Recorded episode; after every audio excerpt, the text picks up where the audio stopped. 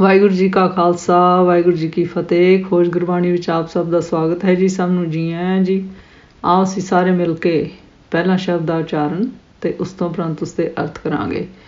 ਅਜਰਾ ਗੌੜੀ ਪੂਰਬੀ 52 ਅਖਰੀ ਕਬੀਰ ਜੀਓ ਕੀ ਦੇ 23ਵੇਂ ਤੇ 24ਵੇਂ ਸ਼ਲੋਕ ਦੀ ਵਾਰੀ ਹੈ ਜੀ 23rd ਐਂਡ 24 ਰਾਗੌੜੀ ਪੂਰਬੀ 52 ਅਖਰੀ ਕਬੀਰ ਜੀਓ ਕੀ ਏਕੰਕਾਰ ਸਤਨਾਮ, ਕਰਤਾ ਪੁਰਖ ਗੁਰ ਪ੍ਰਸਾਦ, ਥਥਾ ਅਥਾ ਥਾ ਨਹੀਂ ਪਾਵਾ, ਓ ਥਾਏ ਥਿਰ ਨਹੀਂ ਰਹਾਵਾ।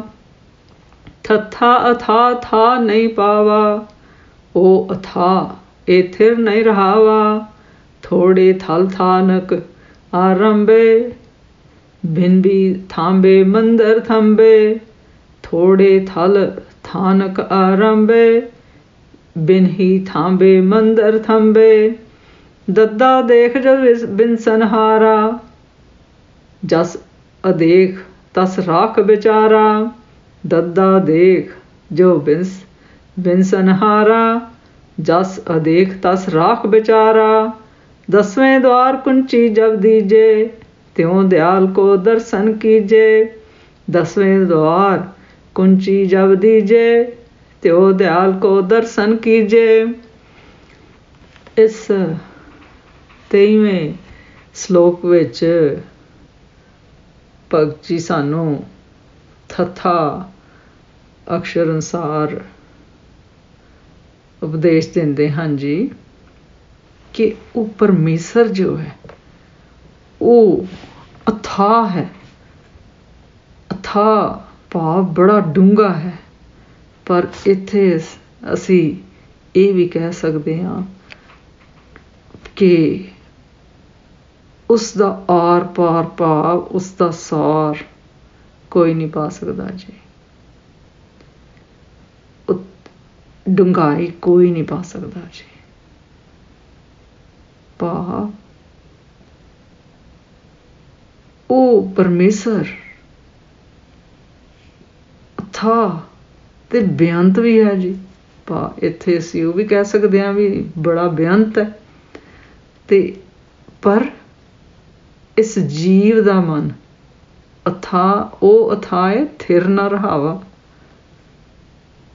ਇਸ ਜੀਵ ਦਾ ਮਨ ਸਥਿਰ ਟਿਕ ਕੇ ਨਹੀਂ ਰਹਿੰਦਾ ਜੀ।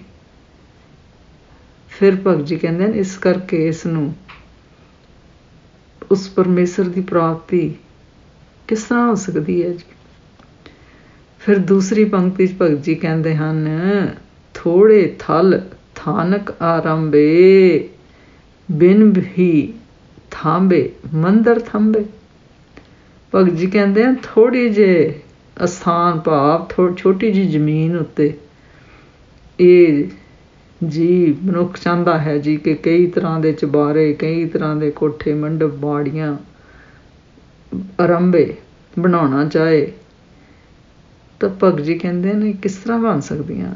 ਥੋੜੀ ਜਿਹੀ ਜਗ੍ਹਾ ਤੇ ਕਿਸ ਤਰ੍ਹਾਂ ਇੰਨੀਆਂ ਚੀਜ਼ਾਂ ਬਣਾ ਸਕਦਾ ਹੈ ਜੀ? ਭਾਵ ਕਿ ਇਸ ਦੀ ਉਮਰ ਤੇ ਥੋੜੀ ਜਿਹੀ ਹੈ। ਤੇ ਇਹ ਇਹ ਸਾਰੇ ਕੰਮ ਕਿਸ ਤਰ੍ਹਾਂ ਪੂਰੇ ਹੋਣਗੇ ਜੀ? ਫਿਰ ਭਗਤ ਜੀ ਕਹਿੰਦੇ ਨੇ ਇਹ ਤੇ ਉਸ ਤਰ੍ਹਾਂ ਹੋਇਆ, ਜਿਸ ਤਰ੍ਹਾਂ ਬਿਨ ਹੀ ਥਾਂਬੇ ਮੰਦਰ ਥੰਬੇ। ਕਿ ਜਿਸ ਤਰ੍ਹਾਂ ਥੰਮਿਆਂ ਤੋਂ ਬਿਨਾ ਛੱਤ, ਮੰਦਰ ਦੀ ਛੱਤ, ਮੰਦਰ ਨਹੀਂ ਪੈ ਸਕਦਾ ਜੀ, ਠਹਿਰ ਨਹੀਂ ਸਕਦਾ, ਟੁੱਟ ਜਾਏਗਾ। ਭਗਤ ਜੀ ਕਹਿੰਦੇ ਇਸੇ ਤਰ੍ਹਾਂ ਹੀ। ਇਹਨੂੰ, ਇਹਦੇ ਸਵਾਸਾਂ ਰੂਪੀ ਥੰਮਿਆਂ ਤੋਂ ਬਿਨਾ ਆਪਣੇ ਸਰੀਰ ਰੂਪ ਮੰਦਰ ਨੂੰ ਕਿੰਨੀ ਕਿਸ ਤਰ੍ਹਾਂ ਰੱਖ ਸਕਦਾ ਹੈ ਜੀ? ਕਿਸ ਤਰ੍ਹਾਂ ਉਹਨੂੰ ਠਹਿਰਾ ਸਕਦਾ, ਵਿੱਚ ਲਿਆ ਸਕਦਾ ਹੈ ਜੀ? ਭਾਵ ਕਿ ਸਵਾਸਾਂ ਤੋਂ ਬਿਨਾ ਇਹ ਸਰੀਰ ਜੀਵਤ ਕਿਸ ਤਰ੍ਹਾਂ ਰਹਿ ਸਕਦਾ ਹੈ ਜੀ? ਸੋ ਭਗਜੀ ਸਾਨੂੰ ਥਥਾ ਅਖਰ ਰਾਹੀਂ ਉਪਦੇਸ਼ ਦਿੰਦੇ ਹਨ ਜੀ ਕਿ ਪਰਮੇਸ਼ਰ ਬਹੁਤ ਅਥਾ ਬਿਆਨ ਡੂੰਗਾ ਹੈ ਜੀ, ਜਿਸ ਦੀ ਸਾਰ ਕੋਈ ਨਹੀਂ ਜਾਣ ਸਕਦੇ ਅਸੀਂ ਫਿਰ ਭਗਤ ਜੀ ਕਹਿੰਦੇ ਹਨ, ਉਸ ਪਰਮੇਸ਼ਰ ਦੀ ਥਾ ਭਾਵ ਡੁੰਗਾਈ ਦਾ ਕੋਈ ਅੰਦਾਜ਼ਾ ਨਹੀਂ ਪਾ ਸਕਦਾ। ਉਹ ਬੇਅੰਤ ਵੀ ਹੈ ਜੀ, ਉਹਦੇ ਬੇਅੰਤ ਦਾ ਵੀ ਕੋਈ ਅੰਦਾਜ਼ਾ ਨਹੀਂ ਲਗਾ ਸਕਦਾ ਜੀ। ਫਿਰ ਭਗਤ ਜੀ ਕਹਿੰਦੇ ਹਨ, ਉਹ ਪਰਮੇਸ਼ਰ ਬਹੁਤ ਅਥਾਹ ਹੈ ਜੀ, ਪਰ ਇਹ ਜੀਵ ਦਾ ਮਨ ਇੱਕ ਸਥਿਰ ਨਹੀਂ ਰਹਿ ਸਕਦਾ ਜੀ, ਟਿਕ ਕੇ ਨਹੀਂ ਰਹਿ ਸਕਦਾ ਜੀ। ਅਤੇ ਇਹ ਥੋੜੇ ਜਿਹੇ ਸਥਾਨ ਉੱਤੇ ਆਪਣੇ ਠਿਕਾਣੇ, ਘਰ, ਨਗਰ, ਗਲੀਆਂ ਸਭ ਕੁਝ ਉਸਾਰਨਾ ਚਾਹੁੰਦਾ ਹੈ ਜੀ। ਫਿਰ ਭਗਤ ਜੀ ਕਹਿੰਦੇ ਹਨ, ਭਲਾ ਇਹ ਦੱਸੋ ਕਿ ਇਹ ਬਿਨਾਂ ਥੰਮਾਂ ਦੇ ਇਹ ਕੋਠਿਆਂ ਨੂੰ ਕਿਸ ਤਰ੍ਹਾਂ ਥੰਮ ਥੰਮ ਸਕਦਾ ਹੈ ਜੀ? ਭਾਵ ਕਿ ਅਸੀਂ ਬੜਾ ਕੁਝ ਜੀਵਨ 'ਚ ਕਰਨਾ ਚਾਹੁੰਦੇ ਹਾਂ। ਭਗਤ ਜੀ ਕਹਿੰਦੇ ਨੇ, ਉਮਰ ਤੇ ਥੋੜੀ ਜਿਹੀ ਹੈ ਤੇ ਇਹ ਭਲਾ ਦੱਸੋ, ਫਿਰ ਇੱਕ ਦਿਨ ਮਰ ਜਾਣਾ ਹੈ ਜੀ। ਤੇ ਭਲਾ ਸਵਾਸਾਂ ਤੋਂ ਬਿਨਾਂ ਅਸੀਂ ਸਾਰੇ ਕੰਮ ਕਿਸ ਤਰ੍ਹਾਂ ਪੂਰੇ ਕਰਾਂਗੇ ਜੀ? ਫਿਰ ਭਗਤ ਜੀ 24ਵੇਂ ਸ਼ਲੋਕ ਵਿੱਚ ਦੱਸਦੇ ਹਨ ਦੱਦਾ ਦੇਖ ਜੋ ਬਿਨਸਰ ਹਾਰਾ ਜਸ ਅਦੇਖ ਤਸ ਰਾਖ ਵਿਚਾਰਾ, ਦਸਵੇਂ ਦਵਾਰ ਕੁੰਚੀ ਜਬ ਦੀਜੇ, ਤਿਉ ਦਿਆਲ ਕੋ ਦਰਸ਼ਨ ਕੀਜੇ।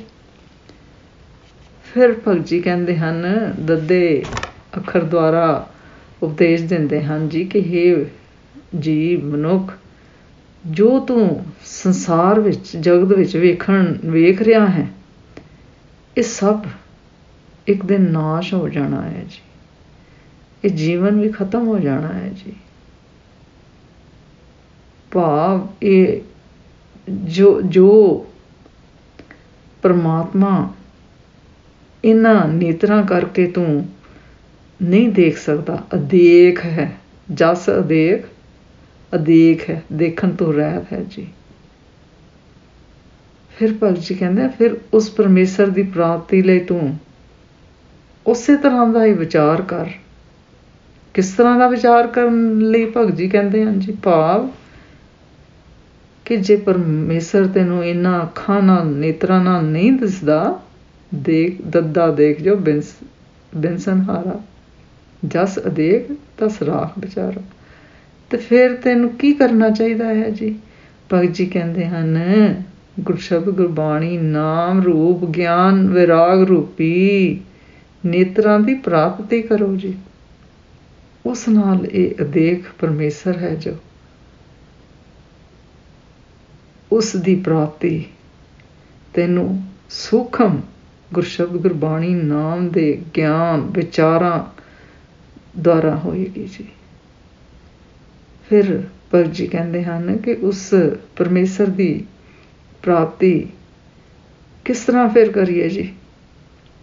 ਫਿਰ ਉਹ ਜਵਾਬ ਦਿੰਦੇ ਹਨ ਕਿ ਉਸ ਪਰਮੇਸ਼ਰ ਦੀ ਪ੍ਰਾਪਤੀ ਦੇ ਰਸਤੇ ਜਿਸ ਤਰ੍ਹਾਂ ਉਹਨਾਂ ਨੇ ਕਿਹਾ ਹੈ ਕਿ ਗੁਰਸ਼ਬਦ ਗੁਰਬਾਣੀ ਨਾਮ, ਗਿਆਨ ਰੂਪੀ ਨੇਤਰਾਂ ਨਾਲ ਵੇਖਣਾ ਹੈ ਜੀ। ਭਾਵ ਗੁਰਸ਼ਬਦ ਗੁਰਬਾਣੀ ਨਾਮ ਵਿਚਾਰਨਾ ਹੈ। ਉਹ ਧਾਰਨਾ ਹੈ। ਉਹ ਆਪਣੇ ਮਨ ਤਨ ਵਿੱਚ ਵਸਾਣਾ ਹੈ। ਤਾਂ ਅਸੀਂ ਉਸ ਪਰਮੇਸ਼ਰ ਨੂੰ ਵੇਖ ਸਕਦੇ ਹਾਂ ਜੀ। ਫਿਰ ਦੂਸਰੀ ਪੰਕਤੀ 'ਚ ਭਗਤ ਜੀ ਦੱਸਦੇ ਹਨ, ਦਸਵੇਂ ਦਵਾਰ ਕੁੰਚੀ ਜਬ ਦੀਜੇ, ਤਿਉ ਦਿਆਲ ਕੋ ਦਰਸ਼ਨ ਕੀਜੇ। ਪਰ ਜੀ ਕਹਿੰਦਾ ਜਿਸ ਵੇਲੇ ਜੰਗਾਲੇ ਹੋਏ ਜਿੰਦਰਿਆਂ ਦੇ ਖੋਲਣ ਵਾਸਤੇ, ਤਾਲਿਆਂ ਦੇ ਖੋਲਣ ਵਾਸਤੇ, ਜਿਹੜੇ ਤਾਲੇ ਕਈ ਵਾਰੀ ਇੰਨੇ ਖਰਾਬ ਹੋਏ ਹੁੰਦੇ ਹਨ ਜੀ ਉਹ ਖੁੱਲਦੇ ਹੀ ਨਹੀਂ। ਕਹਿੰਦੇ ਆ, ਜਿਹੜੇ ਬੜੇ ਔਖੇ ਜਿੰਦਰਿਆਂ ਨੇ ਉਹਨਾਂ ਨੂੰ ਖੋਲਣ ਲਈ ਗੁਰਸ਼ਬਦ, ਗੁਰਬਾਣੀ, ਨਾਮ, ਗਿਆਨ ਰੂਪੀ ਕੁੰਜੀ ਲਗਾਓਗੇ ਜੀ। ਤਾਂ ਦਸਵੇਂ ਦਵਾਰ ਵਿੱਚ ਉਸ ਦਿਆਲੂ ਪਰਮੇਸ਼ਰ ਦੇ ਦਰਸ਼ਨ ਹੋ ਸਕਦੇ ਹਨ ਜੀ। ਭਾਵ ਗੁਰਸ਼ਬਦ ਗਿਆਨ, ਅਗਿਆਨ ਰੂਪ ਜੰਦਰਾ। ਇਹ ਜੰਦਰਾ ਜਿਹੜਾ ਔਖਾ ਜੰਦਰਾ ਹੈ ਜੀ, ਉਹ ਸਾਡਾ ਅਗਿਆਨ ਹੈ। ਭਗਤ ਜੀ ਕਹਿੰਦੇ ਨੇ ਅਗਿਆਨ ਰੂਪੀ ਆਪਣੇ ਅਗਿਆਨ ਨੂੰ ਦੂਰ ਕਰਨ ਲਈ ਜਿੰਦਰੇ ਨੂੰ ਖੋਲਣ ਵਾਸਤੇ ਜਦੋਂ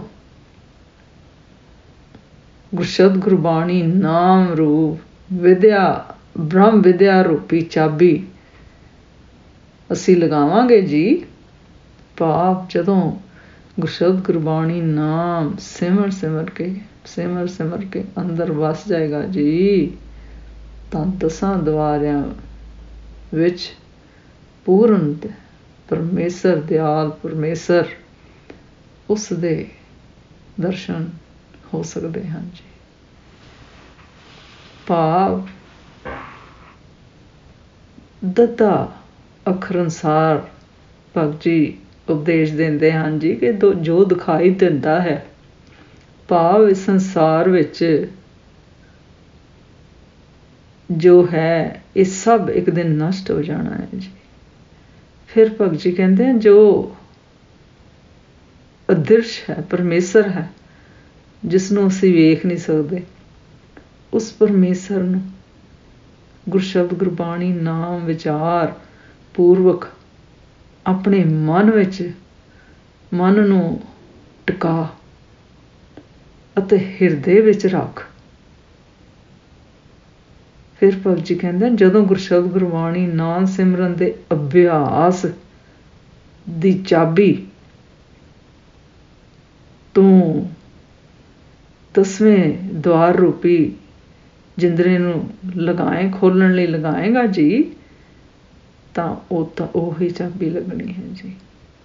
ਤਦੋਂ ਉਸ ਦਿਆਲੂ, ਮਿਹਰਬਾਨ, ਕਿਰਪਾਲੂ ਪਰਮੇਸ਼ਰ ਦੇ ਦਰਸ਼ਨ ਹੋ ਸਕਦੇ ਹਨ ਜੀ। ਅੱਜ ਦਾ ਵਿਚਾਰ ਕਰਦਿਆਂ ਮੇਰੇ ਕੋਲ ਅਨੇਕਾਂ ਬਲਾਂ ਹੋਈਆਂ ਹੋਣਗੀਆਂ। ਉਸ ਵਾਸਤੇ ਮੈਂ ਖਿਮਾ ਦੀ ਜਾਚਕ ਹਾਂ ਜੀ। ਵਾਹਿਗੁਰੂ ਜੀ ਕਾ ਖਾਲਸਾ, ਵਾਹਿਗੁਰੂ ਜੀ ਕੀ ਫਤਿਹ।